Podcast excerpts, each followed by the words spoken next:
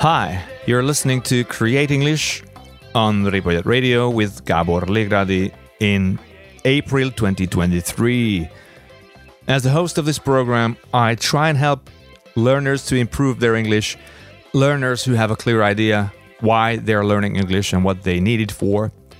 And in this program, I talk about some tips, I talk about ways to improve your English on your own or with the help of a teacher as well. Today, we're going to talk about what progress in learning means and how to measure it. We're going to talk about what driving a car and learning English have to do with each other, and then uh, what improvisation means in speaking. So, how do we really and actually speak when we have conversations? Okay, so first, I'd like to talk about what is learning and what is progress in learning. Because everybody wants to advance, right, in English. So you're learning English for a reason. You want to improve. So 99% of the people who, you know, contact me and just say, you know, I want to improve my English. Great. Uh, but what does that mean? What do you need English for? The first thing you need to get clear is what you need English for. Now, if you love the language, if you love English for the language itself, then that's kind of a different thing. I don't know, you want to learn it, you want to read books, you want to watch films. That is a reason, but that, that's kind of a different um, angle.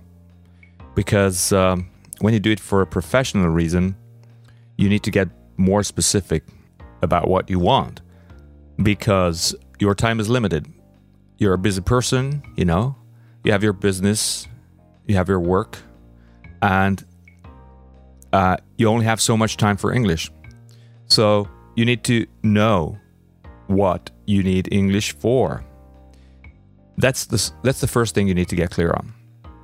If you don't know what you want, you won't be able to measure your progress.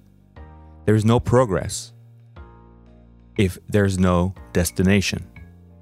So, improving like knowing more vocabulary or you know understanding a, a new grammar point etc is just a difference. It's more than before. But more is not progress. Progress is more towards a specific goal. Because if you get to the goal then you will be able to know how much you have achieved. And maybe you haven't fully achieved all the goal points, you know, that you wanted. But you can measure then from to. I started here, I want to get there. When I get there or close, I will be able to know how much I have achieved based on my original plan. Now, this is quite a simple thing, but most people miss it. Most people miss this point. And then they don't understand why they kind of give up or they just don't feel there's any progress. Yeah, you know, you know, I'm learning, yeah, I know this, I know that, I go to class, etc. But then where's my progress? So this is one of the main reasons. And I would say this is the main reason actually. So once you know where you're going, you will be able to see if you're getting there. Just a very simple example, like if you're in a room and your your goal is to walk up to the door and open the door. This is your goal. So you stand up from the chair and start walking towards the door. As you're getting closer, you can say that you're progressing. And when you get to the door, then you have achieved your goal.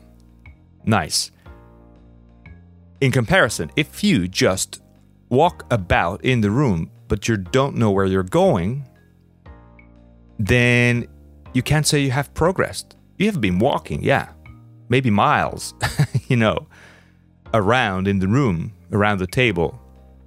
But where are you going? There's no progress. Yeah, you have done some exercise, okay. But what did you want? Did you want anything? If you want to open the door, it's something very specific. If you're just walking about, well, that's nice. Maybe have you enjoy it. That's great. But you know, for progress, you need a direction. A from to. So make that clear first, and then you will be able to measure it. And if you're able to measure it, it will keep you more motivated because you will see small achievements. This is actually the first thing that we work out with my clients and my students. And based on that, we work out a roadmap, how to get there. So I totally understand how frustrating it can be that you start a course with enthusiasm and then you, your motivation starts dropping. Uh, if if you're not enjoying what you're doing, that can happen. Now, of course, as I said, if you enjoy going to classes because you really like the language itself and that's it, then it's a different story. But when you're, um, you know, when you're a busy business person and just uh, want to improve English for, you know, in a short amount of time or as fast as you can, then you need a plan. Now, a related thing is um, uh, we talked about this before. I talked about this before. Shyness. You know, when you're when you lack self confidence. Now, of course, confidence in speaking comes from small achievements. Um, so when you feel backed up by your progress, even if it's just small steps, you know, baby steps. Now, how do you get those baby steps? How do you advance step by step? Well, you need a practical way and you need to practice. Uh, and we always say practice, practice. What what does practice mean? Well, practice can mean several things. There's individual practice, and then there's like real life practice. Um, and you really need um, to find the opportunities to use English if you are in business, for example. Like if you're a company working at a company um, and you don't really use English, then it's going to be difficult to you know improve if you're just doing a few classes, um, maybe a class or two a week. But there's there's not no practical use of English. Um, you're not going to improve a lot, in my opinion, or in my experience. That's not really what's going to pull you towards using and wanting to use English, uh, because there's no real you know um, terrain to to try the things out that you have you know learned in class. Just think about it, like you know, get you get your driving license, like you take the course, you do the practice, and you get your license. Great, but you never use your car. What's the point? You know, are you going to be a driver if you don't drive a car, even though you have the license? So the same thing.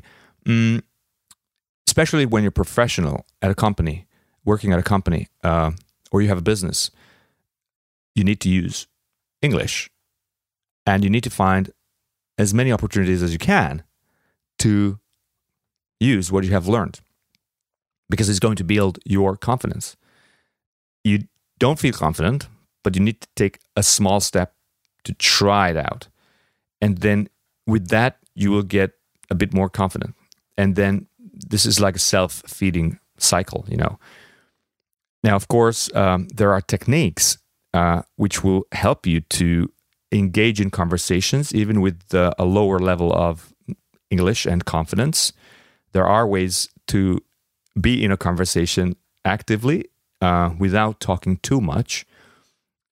And um, this is actually um, what I really like and enjoy working on uh, because uh, because this really helps you know learners to um, to take that step and say, okay, um, I'm going to go ahead and there's this company dinner, and I'm going to walk up to that person and I'm going to just small talk, which is not an easy thing to do, uh, but it can be made much easier with the right techniques, and um, and it's important because because uh, when you're a business person you need to learn how to small talk as well, right? You know, you don't always talk about business. You you just talk about at a company dinner. Just uh, think about it. Or there's an invitation. There's um, there's a business dinner, whatever.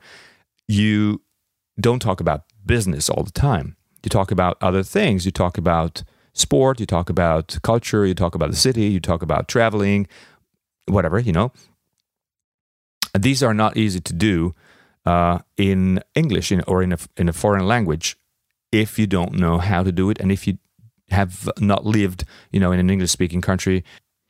Because uh, when you live in an English speaking country, you learn these conversational uh, bits and these uh, phrases, the typical conversation uh, marker phrases that uh, help you to be more fluent. Because, yes, in speaking, fluency also means using just uh, superficial and almost like empty words that are there to help you um, to, well, to think basically what's next or just to show interest and, and all these little bits that I have talked about before, which are part of small talk. Now, uh, back to how this is connected to your progress and motivation. So, what I'm saying is, my point is here to uh, encourage you to to engage in conversations as soon as you can, and just grab any opportunity. If there's just a visitor coming to your company, or if you're a student and there's a student exchange at school, whatever, um, you know, make the effort to uh, have a conversation because that is going to give you the real feedback where you are and how well you are doing and how well you are using the things that you have learned and practiced in class. So uh, just think about it. You don't have to drive on the highway right away when you get your license, right? I mean, first you just uh, maybe grab the car and just get it out of the garage and leave it out in front of the house. And then in the afternoon, you just drive it back to the garage. Okay. But this still involves driving. I mean, you need to, you know, handle the pedals, you need to steer the wheel, you need to look into the mirror, etc., etc. So you need to feel the car anyway, how it moves. So so you're learning with that. So so don't wait for the big opportunity because it's much better to get ready for that through small practice conversations. We're talking about language learning, of course, but I just uh, brought in the um, uh, this you know uh, example of driving because I think it's related. Driving is a practical thing; it's a skill. You need to feel the car. To become a fluent driver is like to become a fluent speaker, because when you're driving, you there's so many things that are automated, which you don't do because your brain already controls all those little things the sounds the movement you know the noises the, the whatever is you know of course what you see in front of you and all the all the things happening in the city on the road. So all this is your brain processes it and and you just you're just um, uh, controlling what you really need to control and the rest is just happening because you are uh, trained and skilled. Now when you're speaking all the um, the language elements that you need for small talk, for example, that you need to practice first in a more mm, you know uh, controlled way, they will become second nature. They will just become automated, and uh, and with that, your fluency will improve. Now, uh, okay, I've been rambling a little bit. I think um, uh, my starting point was progress. So, what is progress, and how do you measure progress? But all these things are kind of related, you know. And to sum up, uh, for progress, you need to determine a goal so you can measure it. And on the way, grab any opportunity or every opportunity you can to try out what you have learned in class or if you're a self learner on your own, um, because this is going to build, uh, you know, add little um, building blocks to your confidence. And with that, you will be able to speak more and that will give you more confidence and then speak more etc and yeah i just brought in the example of driving because because i think that's that relates um, nicely. So anyway let's let's move on. Now i'll i'd like to talk about what um, i would say is called improvisation or improvisation in speaking. And this is related of course. This means the freedom that you have uh, in speech that allows you to speak about anything in any order, jumping from one idea to another, jumping from the past to the future and the present. So, like the complete freedom of uh, expressing your ideas, um, which you can do in your first language easily, but is much harder in a second language or a foreign language. And so when a student says, you know, I'd like to have that freedom, I'd like to be able to improvise and just say whatever I want anytime and talk about topics, you know, freely without having to look for words and uh, you know uh, stop and and I just um, I don't know how to express something or or look for alternative ways of saying things because I don't remember some vocabulary or whatever and uh, or I'm not sure of the grammar. Now, the thing is that uh, it's I mean you you can achieve a lot of that, but I think it's important to also acknowledge that um, in your first language, even though you think you improvise, um, I'm not that convinced that that's how we actually speak. Uh, I think we speak using a lot of patterns that we have been using over time, and we just uh, work with these patches and patterns. So we don't really improvise in the sense that, uh, I mean, our ideas, what we want to say, like we went to a place and traveled to a place. This is, of course, unique. Um, so let's suppose, I don't know, you went to the Canary Islands and I haven't been to the Canary Islands. So, so I have no experience there, but you have been there. So you're going to talk about your um, experiences and uh, what you have seen there, what you did there, what you ate, what you liked, what you didn't like. This is unique. But the way you're going to talk about it is not that unique, in my opinion. Why? Because the expressions you're going to be using and the filler expressions are universally used in your language. So if you talk about traveling, or if you talk about a film, or if you talk about cooking, or if you talk about sport, um, the vocabulary will be different, of course, and the concepts and the ideas will be different, but the language that connects that uh, is going to have a lot of patterns, even in thinking, but also in terms of expressions, of course. So, what does this mean? Are we really spontaneous when we're speaking in our first language? I would say, as far as language is concerned, many times we are not fully spontaneous. We are using language patterns, forms, expressions that we connect to our ideas. Our ideas are original or unique to, to ourselves, but, um, but the language we use and the language forms appear and reappear in other conversa- conversations as well. So, so what I mean here, and of course, I mean this might again sound like, okay, come on, this is so obvious. Well, it's obvious. You're listening to Create English on Ripollet Radio with Gabor Legradi I'm an English language teacher and a coach, and I help learners to improve their English. And for details and notes about this program, check out createnglish.com slash podcast and look for today's episode, which is the April episode in 2023. createnglish.com, just like the name of the program.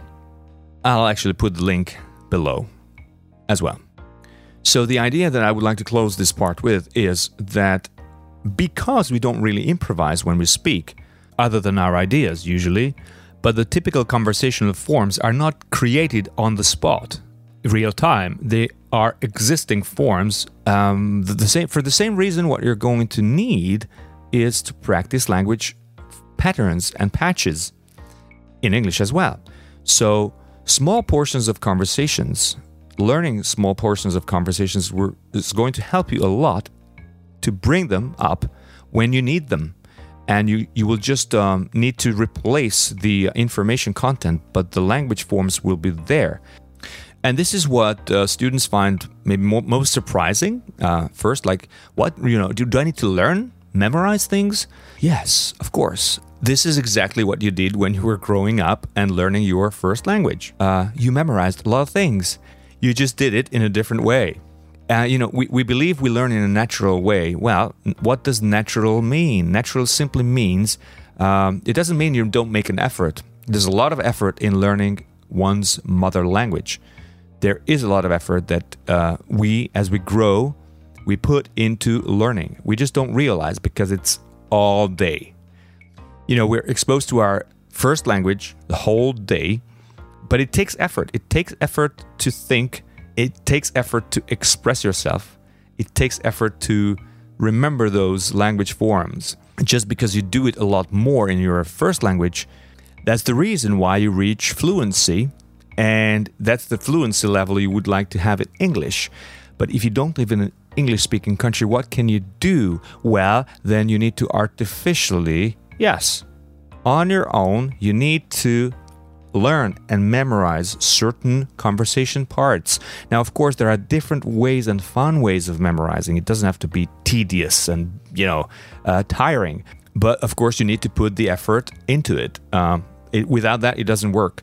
Um, so I I really enjoy this part that I work with uh, with my students and clients because uh, you know you can do it in a fun way, and uh, these are small conversation parts that with time will appear in your memory in a natural way, and you will just all you need to do is replace the information content. That is, you know, um, what I'm just saying. You know, you mean, I mean you know what I mean? Even words like um, uh huh, really. So all these bits are there for a reason. They are there to show interest and they are there to give fluency to speaking. Uh, by the way, just observe next time you're talking to your friends how many of these you are using in your first language. You will be surprised, okay? And what would happen if you didn't use them? How different the conversation would be uh, you know, so when you master these in English, you will be at a different level of fluency. Now, of course, this doesn't mean you you just want to say empty words and superficial, no meaning. Um, no, the content will be there, but because in conversational English, and we're talking about that now, you need to use these forms. If you don't use them, you will sound too formal and you may even sound just not fluent, you know. So pay attention how this works and and practice these small bits. They're going to make a difference. And um, this is one thing. The second thing, of course, which is, I mean, this is not the complete picture. You also need grammar, yes, of course, but grammar also should be learned and practiced in bigger chunks and forms. Of course, understanding what grammar is is important, but when you understand something is um, you know it's it's it's great and it's necessary for adult learners to understand what you're saying and why you're saying it.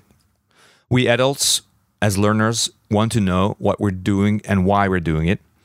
And so it's important to understand grammar, but there's no time. There's no time for analyzing grammar in conversation in a conversation. You might need to do it once or twice. That's okay. Even native speakers sometimes have to stop and think like, okay, um, uh, how do you say that? What you know? so you might find a language situation where you need to stop and think, but but you can't do that all the time. You need to be prepared for that. So how can you be prepared? Again, uh, by practicing uh, grammar in bigger forms, like really um, including in your conversation practice and memorization practice uh, the forms that you that conversations use, uh, talking about the past, present perfect use, um, talking about plans, future forms, etc. So using those and memorizing them together, you know, the subject, the verb, and all that together. Don't learn, uh, you know, grammar separately. Like like I need I need the auxiliary do to ask questions. Like do you have no? That's that is just going to ruin your fluency. Learn the whole form together Short answers yes, I can, no, I can't, yes, I do, no, I don't. Yes, they are, no, they aren't, etc., uh, etc. Et so these must be practiced as chunks, not separate grammar components, you know. And just think about performing arts, okay? This is again similar to speaking. So when you're an actor or actress or a singer, so take singers, for example. You go on stage, which is similar to when you're speaking. Okay, so when you are in a conversation, you are talking to people, or when you're giving a presentation, or when you're, um, you know, um, in a in a business meeting. It doesn't matter. When you are in real life conversations, you are talking to people, and you want to convey a message, and you want to understand what they want to say. So you want to exchange information and ideas. This is your primary goal. Now, everybody's time is precious. So, what you don't want is to spend too much time thinking because you are going to make your listeners tired. They're just going to switch off and, you know, start thinking about other things. Um, so, what you want is communication. And there's no time for thinking about the details there. Just like a singer goes on stage, there's no time to think about the technique. When you are a singer, your homework is to practice before the concert. You need to get ready before the concert. You need to work on your technique. You need to learn the lyrics. You need to learn the parts. You need to learn the movements if you dance. You need to do all that in the rehearsal phase. So when you're on stage, your number one and only task is to entertain, educate, teach, whatever your songs are about. So that's what the people are there for. They don't care about your technique, they care about emotions. They need to take something home. That's why they go to a concert. And why people go to a meeting, why people go to a presentation, because they want to take some knowledge home. So, your number one goal is to communi- communicate that to them, to transmit the message, okay? To speak to them so they, which can, in a way that conveys meaning. And you need to do that. And the techniques support you. But those techniques and vocabulary and grammar must be learned and practiced previously. So this is similar to when you're talking to someone in a conversation and when you're uh, part in a part of a conversation. So don't worry about grammar and this and that when you are speaking to people. Speak to them. That's what you want. That's what you are there for. And if you have doubts about grammar and vocabulary, well, just do it as part of your homework and get ready and get ready for the next conversation or the next presentation or the next business meeting or whatever it is. But that's your homework. Uh, when you are in the conversation, don't worry about that because people want to speak to you, not to a learner. Um, I mean, they might ask you. There are people who might be asking you, like, "Yo, where did you learn English? You know, you your English is pretty good, etc." But that's kind of like about that. And then there's just conversation and you know talking and chatting. So, uh, in summary, if you expect to improve in English just by going to class and not doing your homework practicing, nah, you got, you're missing out a lot of things. So, in summary, we talked about progress today. Progress, remember, for progress, you need to set a goal, you need to know where you're going. Second, we talked about how learning languages in English is similar to driving a car, and it's a skill. You need to get things automated. Uh, think about that. And the third thing is conversations, how they are similar to a performance on stage, uh, and what you do at home when you prepare, and what you worry about and not worry about during a conversation. The most important thing is communicating your ideas to people. Uh, okay, so thanks for listening. This was Create English in April 2023. My name is Gabor. Remember, you can check the notes for this program at createnglish.com slash podcast. Keep working on your English. Keep using my tips if you like them. If you have any questions, get in touch and I'll try and answer your questions in the program. Thanks again, and bye now.